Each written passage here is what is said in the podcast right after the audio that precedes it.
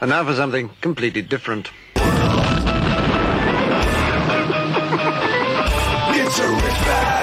Forget everything you've been told by others before. Get ready for the real deal, the full story, real talk about money, markets, life. Now, it's The Real Investment Show with Lance Roberts, presented by RIA Advisors.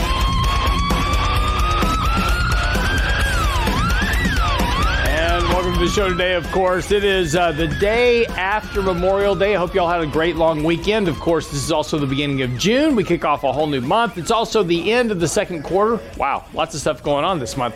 Uh, typically speaking, though, uh, June tends to be a more sloppy month for markets. We don't tend to do a whole lot. We're now getting into the really into the depth of summer here, right? The dog days of summer, June, July, August. Uh, June tends to be kind of sloppy. July a little better. August not so much. So again, just really, uh, you know, kind of, you know, uh, an opportunity, as we've talked about before, just to kind of relax, sit back, let the markets kind of do their thing here over the next couple months. Don't really expect a lot of fireworks. Uh, kind of the big events on the horizon right now, of course, is, you know, whether or not that the administration can pass an, an infrastructure deal. Now, uh, the White House is giving the, the Republicans a week to reach a bipartisan agreement on the infrastructure deal. Otherwise, they're going to try to go it alone. The interesting thing there is, is that they're going to have to try to figure out a way legislatively to push this through using the reconciliation process, which is part of the budget. Um, that's going to be kind of an interesting you know challenge here um, because now this infrastructure bill includes a lot of things that typically aren't part of the budget. So again, trying to include this in the budget process um, that has already kind of kind of on a retroactive basis is going to be an interesting uh, legal challenge. I, I would certainly suspect that there's going to be some legal challenges if they try to do this. Um, but that would only require them, of course, to have a, a, a, a, majority vote, right? So all Democrats plus Kamala Harris, they could pass an infrastructure bill using reconciliation. If they're not able to do it under reconciliation, it's going to require 60 votes, which also requires Republicans to get on board. So this may be a very interesting challenge here uh, over the course of the next couple of months. Of course, we'll be keeping a watch on this. But this is really kind of where the next hope is for more stimulus for the economy. Now, um, originally, this bill was 2.3 trillion. It's uh, the White House proposal is 1.7. The Republicans are at 928 billion. So we're still talking about a lot of money, but big gap between 1.7 trillion and and 938 billion. So again, where this kind of works out over the next few months will be interesting to watch, just not only from the actual process of trying to get a bill passed, but also where this will actually impact the economy. As stimulus is starting to fade out of the economy, we're already starting to see savings uh, as a percent of disposable personal income begin to fall. We're also seeing the amount of disposable income, personal income, beginning to decline as a lot of these stimulus payments are now running out. That's been a big push for spending on services and goods and other things that have driven up recent price inflation and that's been the really big topic here as of late you know it's all about inflation there's a there's a large camp of people right now that believe inflation is now a permanent thing and this inflation is going to last for a very long time, and we're going back to the 70s. Um, there's another large group of people that believe that this inflation is transient, including the Fed. And that would be the part that, well, once we see this kind of stimulus run through the system, demand is going to fall. And as demand falls, prices will come down with it because, again, while we have a what one of the big factors behind the inflation surge right now is the big supply chain shortage, right? We just don't simply have enough stuff to meet the current demand.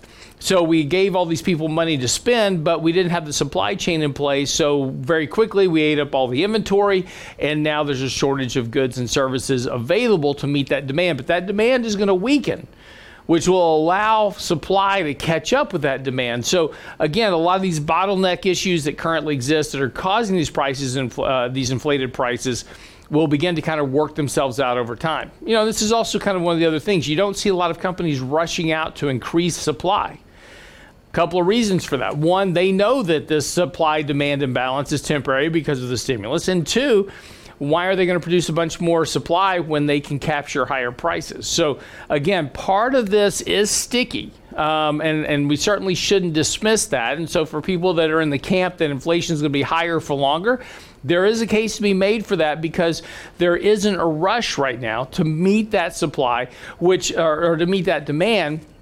So that means that prices may be sticky for a little bit longer than we expect.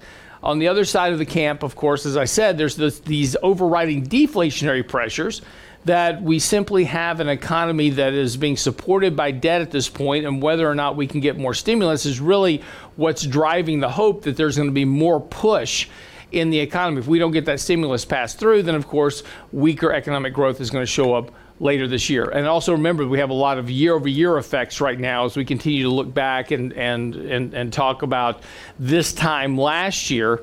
We were in the midst of the economic shutdown.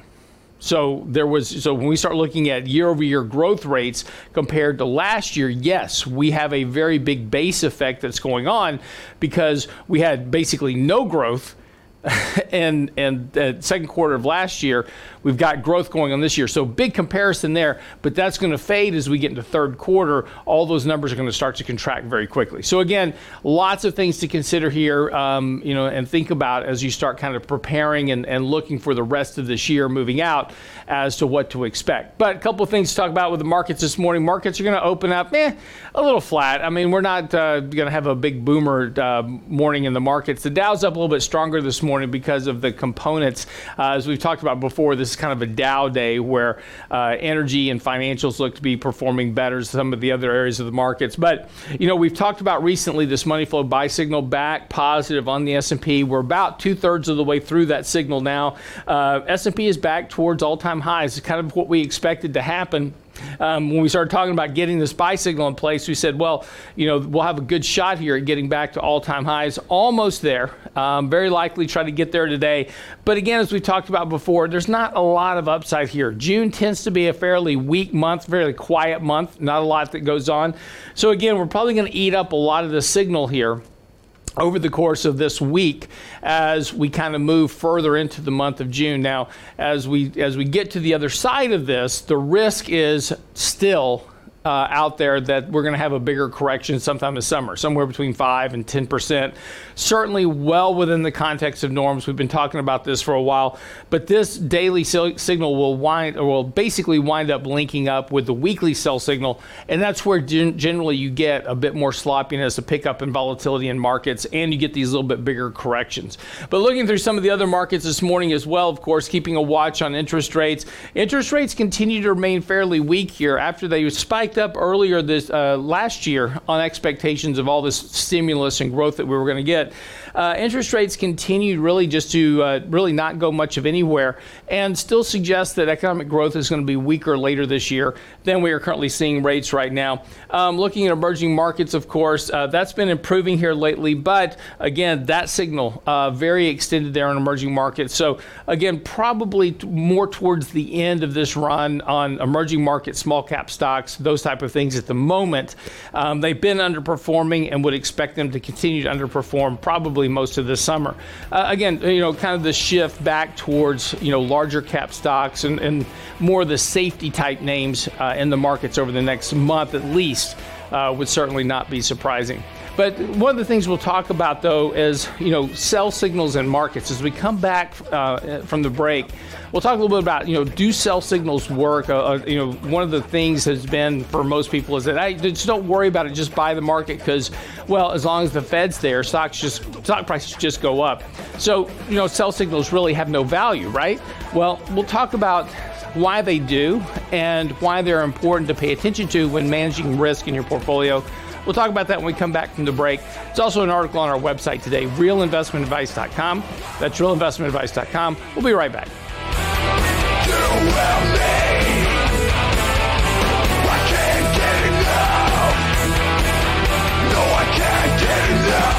Listening to The Real Investment Show. You could be one of the 7 in 10 people requiring long term care in your lifetime. Are you prepared for nursing home care costs averaging more than $7,600 a month? Our next virtual lunch and learn will cover the management of long term care expenses that could make or break your retirement. Join Richard Rosso and Danny Ratliff for the basics of long term care. Long term care. Register at realinvestmentadvice.com for our virtual lunch and learn on long term care. June 24th at noon. RealInvestmentAdvice.com. The Real Investment Show.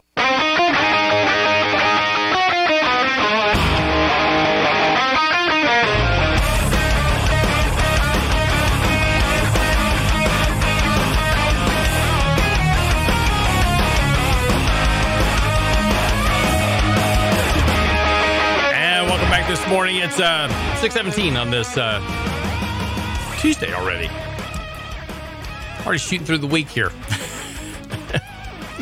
Woohoo! I know, right? it's almost the weekend. Hang out. Uh, so, a couple of things uh, I wanted to talk about this morning is is one our technically speaking post out is, is out this morning. It's on the website, talking a little bit about sell signals. Um, the reason I, I bring this up is I've you know have been talking about you know our kind of our money flow indicators that we you know track here on the show and we talk about you know hey you know right now it suggests that you know market you know risk is positive or market risk is negative. And um, kind of helps work through these periods of volatility that typically kind of pick up in the markets. And, and, and helps reduce risk in, in overall portfolio structures as you're trying to grow money over time. And you know we, we talk about you know managing money right? And you know often i equate that back to gardening because it's it's you know gardening is a very simple example but it works very well when you know looking at a portfolio which is you know like a garden you have to plant your seeds right? So you make your investments you've got to water it you've got to add money to it from time to time got to fertilize it. Um, but you know what typically people forget is is that once they see their start their garden start to grow right they get all excited and it's like wow this is going to grow. And as it starts to work they forget to do some very important things to their to their investment garden. And they work just like a real garden which is that if you don't eventually you know go in and, and weed the garden on a regular basis you're going to wind up having the weeds kind of overtake the portfolio. And that's where we see this most importantly is where people wind up in a stock that's not working well. And so they go well i'm just gonna i'm just gonna forget about that one for now. And we'll put it over to the side. And then when it comes back you know i'll sell it. And then another one stops performing. So they put it over there as well and then another one stops performing. They put it over in the in the basket, and then before you know it, the basket makes up more than your winners, and it starts to drag on the overall performance. And very much like not weeding your garden, if you don't weed a garden, it'll eventually start to choke out your plants. The other thing that we don't do in an investment portfolio nearly enough is to go in and harvest what we grow, right? So it's great, you know. I, I plant a bunch of you know plants in my garden. They grow up, you know, I produce carrots or tomatoes or whatever it is that I'm growing in my garden. And if I don't go harvest them, they'll the, the, the bounty, right? The fruit, the vegetables, whatever it is I'm growing, will rot on the vine. And then what was the benefit of growing it? And this is the same thing with portfolios. You know, we and it doesn't mean that we go. You know, uh, people tend to forget that when I talk about harvesting, right? They assume that, I mean, sell the whole position, right? It's like, oh, we're going and we're taking profits out of Apple or you know, uh, you know, ExxonMobil or whatever it is that we own, and people assume that when we talk about selling some, that we sold the whole position, and that's not what harvesting means, or taking profits. Um, you know, when you go to harvest your tomatoes from your tomato garden, you don't go out and tear the whole plant out of the ground. You just pull the fruit off the vine so that the vine can continue to produce more fruit in the future. Right? And that's kind of, you know, and all this kind of works very well with managing your investment portfolio. And things that we just don't do nearly enough is just to pay some basic attention to the metrics of managing a healthy portfolio over time. Now, just as with anything, it doesn't mean that you can't run into a bad, you know, bad patch, right? Um, or that you don't make mistakes. That happens. But having a process or some type of discipline and managing your portfolio can lead you to have a healthier outcome over time. And that's kind of really kind of what the tenet of the article is today is that you know we talk a little bit about the idea of having these sell signals, but I get questions like, well, in this market, you know, because of the Fed, the Fed's just, you know, in, injecting the market with all this liquidity, you know, sell signals are just useless because the market just goes up. Well, yeah, you could say that, but that's not really the case. There are still things in the market that don't work from time to time. and areas of the market that you don't want to be in. There's areas of the market you do want to be in. And kind of watching for that rotation and understanding how these things are operating helps you make those adjustments. Again, we're not, you know, going out and tearing up a tomato garden to go plant it with a carrot garden, right? It's just, you know, we're making small changes to portfolios. We're not completely selling one portfolio and buying another one but you know this is and but this is really what is this comes down to and, and bloomberg uh, I, I, got this uh, uh, somebody tweeted me and, and, we're talking i was talking about this idea of sell signals in the portfolio. And somebody tweeted me this article from bloomberg that was basically kind of an interesting premise. It says if you bailed on stocks and ran away from them because markets were extended you paid the price. In a testament to a straight up trajectory of stocks, this is a quote from Bloomberg, that virtually all signals that told investors to do anything but buy have done them a disservice this year. So, in other words, what they're saying is, is that if, if there was any signals like uh, overbought conditions or you know large deviations from long-term means, you know those type of things. That if you had sold stocks and, and trimmed back exposure, then you would have paid the price. You would have underperformed. And the example they use is is that every time a a portfolio got two standard deviations away from their mean, which is you know just simple explanation. That's kind of like stretching rubber band as far as you can. That you sold everything and went short the markets. Now this is the important concept, right? As we were talking about a moment ago, when managing your portfolio, you don't go out and and and you know till up your tomato garden and plant a carrot garden, right? You don't do that. You go out and you you harvest the tomatoes, right? But you leave the plants. And what Bloomberg's suggesting is is that well, if every time the markets got overbought that you went out and you completely ripped up your tomato garden and, and planted a carrot garden, that you would have done yourself a disservice. And I agree with that. You would have. That's not portfolio management right? That's that's that's an attempt to time markets. And market timing is fine. There's people that that attempt to do this, but it's not successful over time because you can't replicate the success of a market timing metric every single time. And when you lose, the losses of trying to be all in or all out are too great. You lose too much. But the the you know the important thing here is that that when looking at those types of analysis that are all in or all out on some basic metric, you know, that's investing in hindsight. And that works great in history, right? If we could all invest in hindsight, we just all go back to 1990 and buy Apple and be done with it, right? We don't get that opportunity. So when we when we talk about managing risk, we're talking about making small adjustments. And it's important though to understand that there's also a very big difference between what the media talks about in terms of performance and what matters to you. And this is the problem with a lot of financial plans. It's a lot of problems with expectations. We all have this idea that markets just generate 6% annually over time, and I'm just going to get 6% every year on my money. And that's not really the case. That's not really how markets work. And it's also not how money works for individuals either. And this is why there's always a, a, a, a rather large disappointment between expected outcomes and real outcomes. And, you know, this is you know, this is just the basic reality of markets. Since 2000, from 2000 to present, the market's had a 4.96% annualized rate of return. Now, that's a full percentage point. That's 20% lower than the 6% rate of return that everybody was promised. So, already, if your plan was based on 6% since 2000, you're already behind the, behind the curve. And think about that. That's 21 years ago. That's 21 years you have not achieved that 6% rate, rate, rate of growth. And more importantly, that rate of growth was zero in 2013.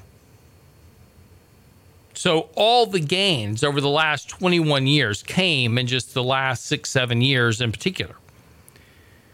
Now, if you happen to start investing at the peak of the markets in 2007, your rate of return has been 8% so far. So that's been okay. But that's only one half of the cycle, right? We've had this major bull market cycle over the last, you know, decade and so we still have the other half of the cycle to go, which suggests that these returns going forward because of current valuations and a lot of other metrics are going to be lower.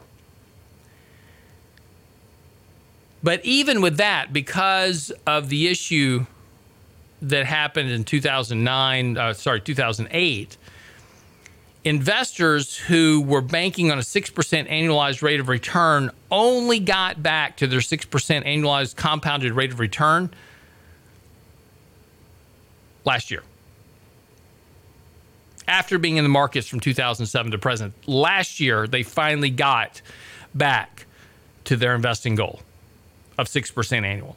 That's just how, you know, important these corrections in markets can be and, and what it does in terms of setting back investors from their long-term goals.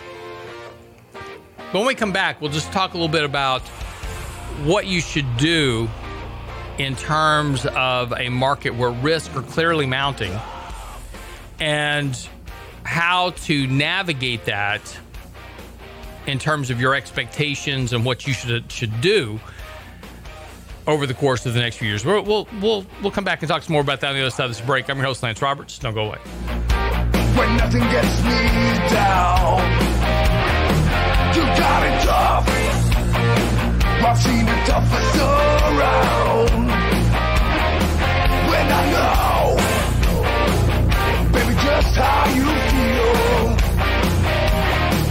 You got to roll, with the punches and get to watch. Why can't you see me standing here? I got my back against the regular. The Real Investment Show. You could be one of the 7 in 10 people requiring long term care in your lifetime. Are you prepared for nursing home care costs averaging more than $7,600 a month? Our next virtual lunch and learn will cover the management of long term care expenses that could make or break your retirement. Join Richard Rosso and Danny Ratliff for the basics of long term care. Long term care. Register at realinvestmentadvice.com for our virtual lunch and learn on long term care. June 24th at noon. Realinvestmentadvice.com. You're listening to The Real Investment Show.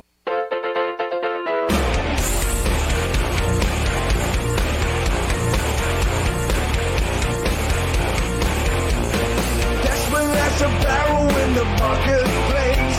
Molly is the singer in the band. And welcome back to the show this morning. Desmond says to Molly, So I wanted to pick up on this uh, conversation where, again, you know, this idea that you know sell signals don't matter. You just got to be invested in the markets, and you know that's all I can. That's that's all you have to do, right? You'll be fine. You know, the problem is always this. It depends on where you start. You know, if we go back to 2000 as an example, you know, there's uh, an interesting reality that that really kind of occurs, and when you start thinking about where we were back in 2000, right? This is the very much where we are today. Lots of optimism. You know, it's easy in hindsight. We look back, it's like, well, 2000, that was the peak of the market, yeah. But back then, if you were in the midst of it, it was this market's just going to keep going on forever. This is the new paradigm. I mean, this is the internet. This changes everything, right? Same thing with the fax machine back in the 80s. but this was the new thing. So let's, you know, so let's run a little bit of hypothetical here and assume today is now 2000 because there's a lot of similarities. But for somebody saving for their retirement, and this is a great example of this, right? They were banking on, they had $100,000, they were going to invest it in the markets, and they were told that they were going to get a 6% annual compounded rate of return, and they're 30 years old. So, you know, I'm sorry, they're, yeah, they're 30 years old, right? Let's just use 30, right?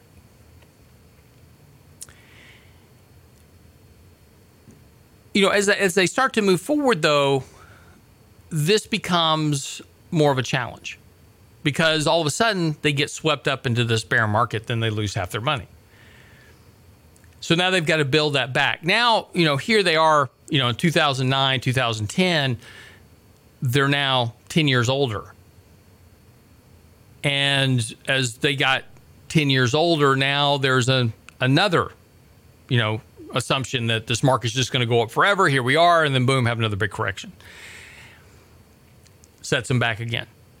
So the differential between what actually occurred in their portfolio and what happened with this promise of 6% annualized rates of returns were vastly different. But we all kind of go through this cycle, right? You know, in 1980, you know, the baby boomer generation was working, they were, you know, investing, they were saving and they were right in the middle of you know that 80s and 90s bull market right? So when i get to you know 2000 i'm now 50 years old.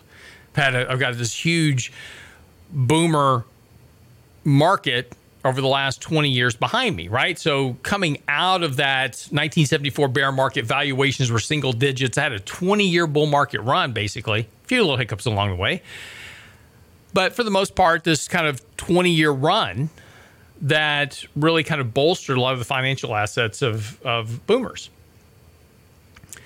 But here they are now, they're 50 years old in 2000 and 2002, cuts their market, their, their valuations in half, right? Then they get it back by 2008. So now they're, you know, 57, 58 they lose half their money again. You know, from 58 to 63, they get back to even because in 2013, they finally got their money back again. So here they are, they're back now to where they were in 2000, but now they're 63 years old, right? They are right on the cusp of filing for Social Security. And this is why, you know, people, when people talk about investing in the markets, they go, you know, if you want to build wealth, you got to invest in the markets. Well, if that really worked, why is it that 80% of people can't come up with a $500 paycheck, right? Or, or $500 funds to pay for an emergency? I mean, you know, it hasn't worked well for most people. And then there's the whole litany of mistakes that people make, um, you know, in, in terms of investing and, they come up with all these rationalizations. Well, I don't want to sell that because I've got a huge loss. Or I don't want to sell it because I've got a huge gain. I don't want to pay the taxes on it. Okay. Fine. Here's the problem. If you don't pay the taxes, right? So you have, let's say you have a huge gain on something. Everybody's so afraid of paying taxes. I don't want to pay the taxes. If I sell it, I got to pay taxes. That's a good thing. It means you made money. A great way to solve your tax problem is to hold on to a position that turns into a loser and then sell it. And that way you don't have gains on it, right? You don't have any taxes to pay. The idea of not selling something because you're going to pay taxes on it is the worst excuse ever for not selling a position. Not selling something that's a loss because you don't want to take a loss is also a psychological loser the only reason you don't want to sell it as a loss is because you don't want to admit that you made a bad decision. That's a you thing. Here's the important thing to, to remember the value of your portfolio is the value of your portfolio any given day of the week. It doesn't matter whether it's at a loss or at a gain, that is the value, period. So it doesn't matter if you sell something at a gain or a loss. It is just a function of are you doing the best thing for your money? And again, this is the idea. I don't want to harvest the tomatoes out of my garden because they're so pretty on the vine and maybe they'll just keep growing. Eventually, they're going to rot on the vine. Something will happen and you will lose money. Same thing goes if, if you don't eventually weed your garden. If you don't sell the losers, eventually the losers are going to take over your garden. That's just a function of time. And this is just the psychology that we have to battle as investors.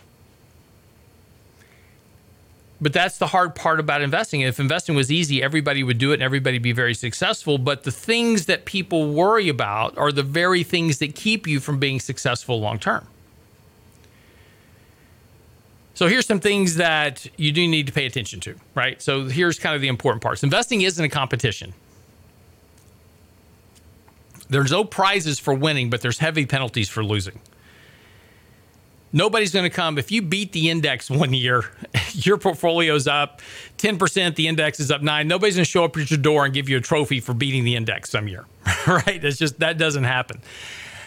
It's great that you made money right? That's the whole purpose of why you're investing. But there's no prizes in, in, trying to beat and beat it, right? There's not a you're not in competition with your neighbor, you're not in competition with your friends, you're not in competition with anybody. The whole purpose of investing is to just try to grow your assets at a rate that will outpace inflation over time. That's all your goal is. Remember, what you're investing is your savings. You've saved a bunch of money. And the whole purpose of investing at the end of the day is to make sure your savings are growing faster than the rate of inflation so you have the same purchasing power parity in the future that you have today.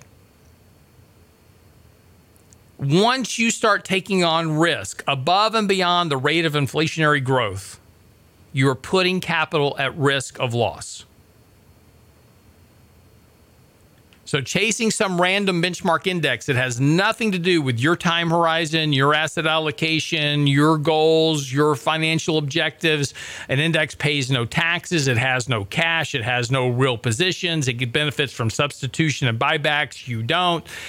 You know, there's vast differences between that unicorn we call an index and what your portfolio actually does in real life and trying to chase some random phantom index is what leads investors over and over and over again and making very big mistakes. Investing isn't a competition. Remove the benchmarks. Reduce the competition, the, the competitive edge that you have. Focus on what's important. Inflation is your benchmark. You know, going back to talking about big gains and big losses, emotions are the biggest problem that investors have overall with investing. And the, and the biggest mistakes they make overall herding psychology, doing what everybody else is doing, um, anchoring where you're focused on some previous price or some. As soon as my portfolio gets back to $100,000, I'll sell it and I'll stop investing, right? That's anchoring. That's what it was at one point in time. It doesn't matter. Where you are today is where the value of your portfolio is. Those emotional mistakes create bigger problems over time. The only investments that you can buy and hold are things that provide a return of principal function to them. You can buy a CD and hold it till maturity because you will get your money back plus your interest. You can buy a bond because you will get your money back and your interest. Treasury bonds. Those are investments that you can truly buy and hold. Anything else, you have to manage the risk of it. You know, as we've talked about here before on the show, there's three things that you can get out of every investment. You can either get return, liquidity, or safety, but you can't have all three. You can have two of the three in any investment you make, but you can never get all three. You want to be in stocks? That's great. You've got liquidity and return, but no safety. You want to invest in bonds? Awesome. You've got safety, you've got re- you've got return, but you've got no liquidity. So you have to measure, monitor, and choose between the mix of those three things in your portfolio and what's important to you over time. Get by the website. Our article is on the website now.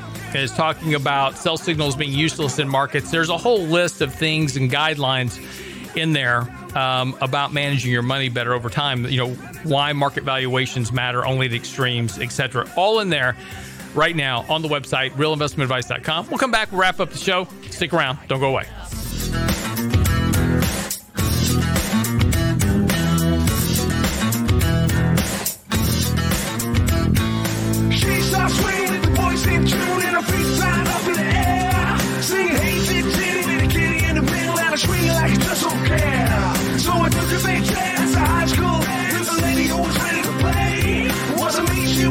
Daily investment news you can use, delivered at the speed of the internet at realinvestmentadvice.com. You could be one of the 7 in 10 people requiring long term care in your lifetime. Are you prepared for nursing home care costs averaging more than $7,600 a month? Our next virtual lunch and learn will cover the management of long term care expenses that could make or break your retirement. Join Richard Rosso and Danny Ratliff for the basics of long term care. Long term care. Register at realinvestmentadvice.com for our virtual lunch and learn on long term care. June 24th at noon. Realinvestmentadvice.com. The Real Investment Show.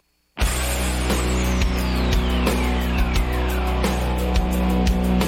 modern day warrior, mean, mean stride. Today's Tom Sawyer,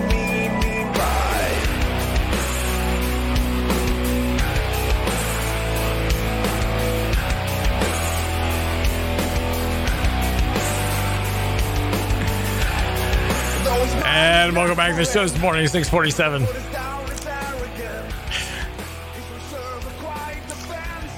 You know, it's just funny. This uh, one thing we're finding out about this uh, world of lockdowns and things that we're now, you know, hopefully getting past, right?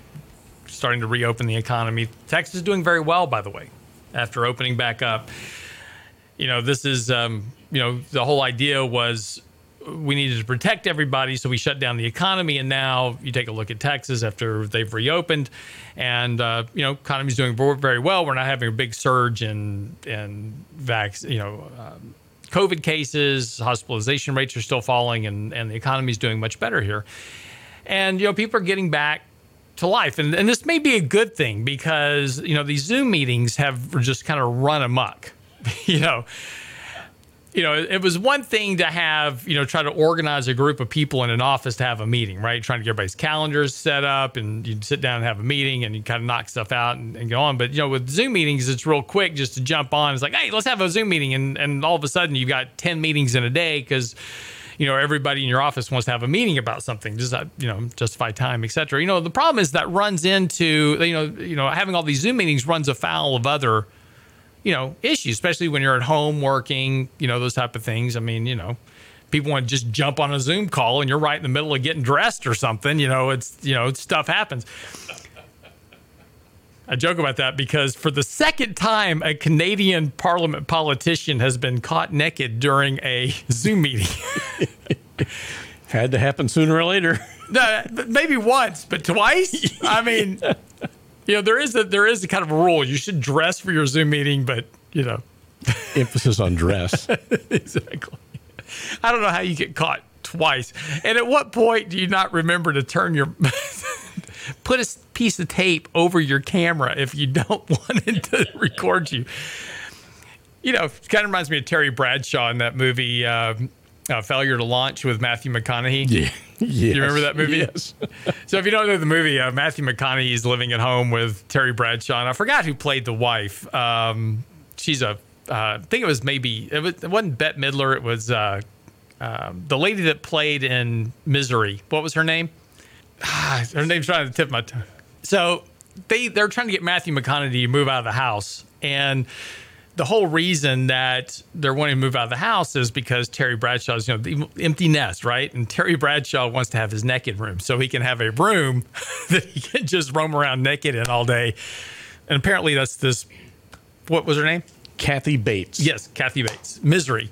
Yes. How, how can you forget Yes. that? That that movie scarred me for life. I mean, And fried green tomatoes. no, not that one. But that didn't that scar me. Yeah, she was in that one too. But Misery, Yes. yeah, that scarred me. I watched that one way too young in life. that has stuck with me ever since. that one scene in Misery, that's all you need to know. Uh, anyway, if you haven't watched it, there's a new, there's a movie for you to watch this weekend. Watch Misery, and then don't blame me for it. Great method of birth control. yeah, I guess so. I'm not sure, but okay. I'm not sure how you got there, but okay. Well, one thing Okay, leads to another. I'm not- not sure how you got there. but Okay, boomer. Anyway, um, so yeah, just trying to to you know as we kind of wrap up the show, you know, there's you know we're, we're trying to get you know the economy back open. People are trying to figure this whole thing out, and and you know this is going to be important as as we move forward. It's interesting.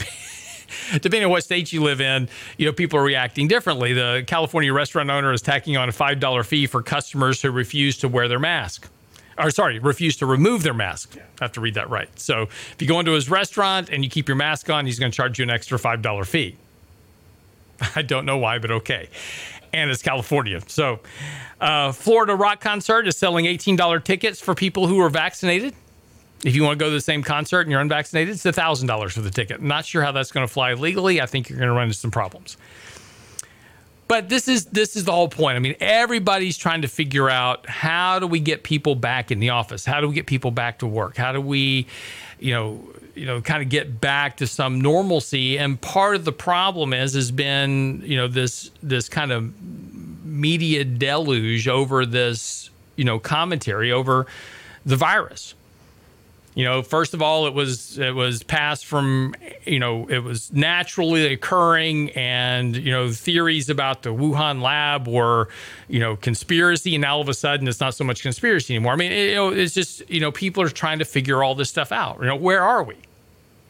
And this is you know this is going to impede that process eventually of reopening you know, you've got to get people over their fears of going back to work, um, and potentially, you know, if you're not vaxxed and you go back to work, you know, are you going to be, you know, ostracized by your office if you're not vaccinated, or if you are vaccinated and you go back to work and there's other people in your office that aren't vaccinated, how are you going to you're going to segregate the office? What are you going to do? I mean, there's all these issues which is going to take some time to work through. Eventually, we'll get there, right?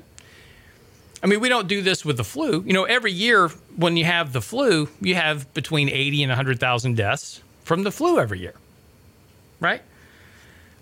People go get their flu shot. Some people get a flu shot. Some people don't get a flu shot. But, you know, we don't segregate offices and lock down economies over the flu every year. Eventually, this, you know, COVID as a function will become another flu and what I mean by that is, is that we'll eventually get to that cycle to where people will just go get their annual vaccinations. Um, people that don't will just get sick, and we'll all just kind of move on with life, right? We'll get back to work, we'll get back to normalcy, but it's going to take some time. And in the process of that, kind of getting back to normalcy at some point, we're going to figure out and be able to look back and say, okay, those were good decisions about what we did. And these were bad decisions. Was locking down the economy a good decision long term? Did it actually wind up saving that many lives? Did it improve economic, you know, prosperity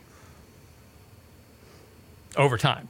You know, was that a good decision to make then? And we'll know that in history. When in 10 years from now, we'll look back and be able to evaluate that. Right now, you can make your own assumptions, but, you know, it's too soon.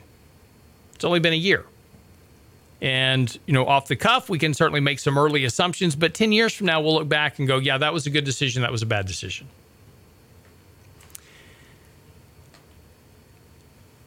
Where we are right now with inflation, as an example, lots of concerns over short term inflation.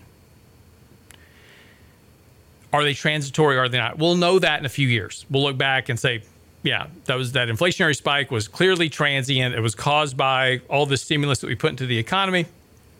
And as soon as A, B, and C happened, then that went away. Or we'll look back and go, yeah, that was the beginning of the end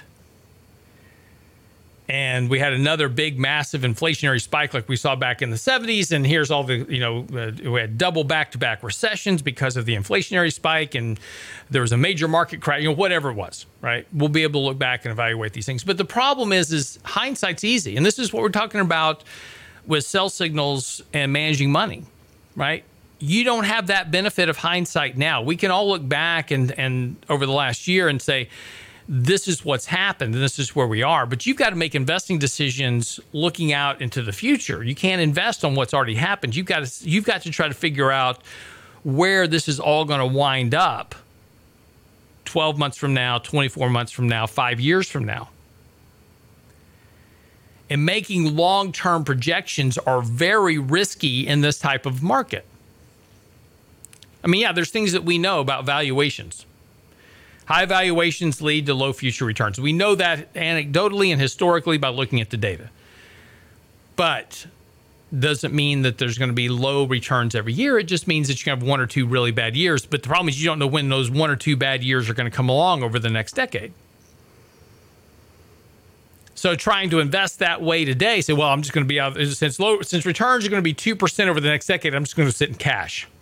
That doesn't. That's not going to work for you. Going to lose out to inflation. So this is why, you know, having a method or a discipline of managing risk or exposure is critically important because you can't predict the future.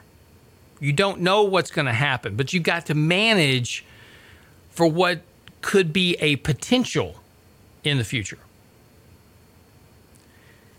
And right now, you've got 12 years of a bull market behind you, right? Roughly. So it's been easy over the last decade. About 80% of the people in the markets today have never been in the markets before, right? These are a lot of new people that have never been through a bear market. So they're in the process of going, well, this is great. I just throw money in and it just goes up. So I've got these huge gains. I can't sell them because I don't want to pay taxes. Terrible, terrible reason not to take money off the table. You can just do some simple math here, right? Let's say the market's up 100%. Let's say it's up 200%. Let's say that since 2009, it's up 400%, right? It is. So you've got a 400% gain in your portfolio right now. You know, take a 50% loss on that. How much do you give up over the last decade? You know, percentages are very deceiving, but money is money. And understanding and managing risk going forward is far more it's far more than just about trying to gain bigger returns. Managing the risk will lead to better returns over time if you can avoid the downturns.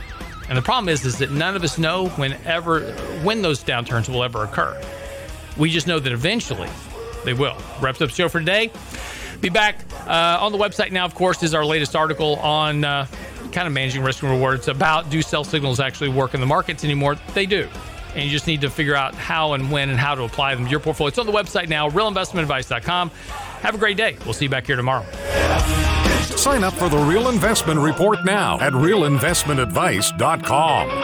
It's a rich man's world.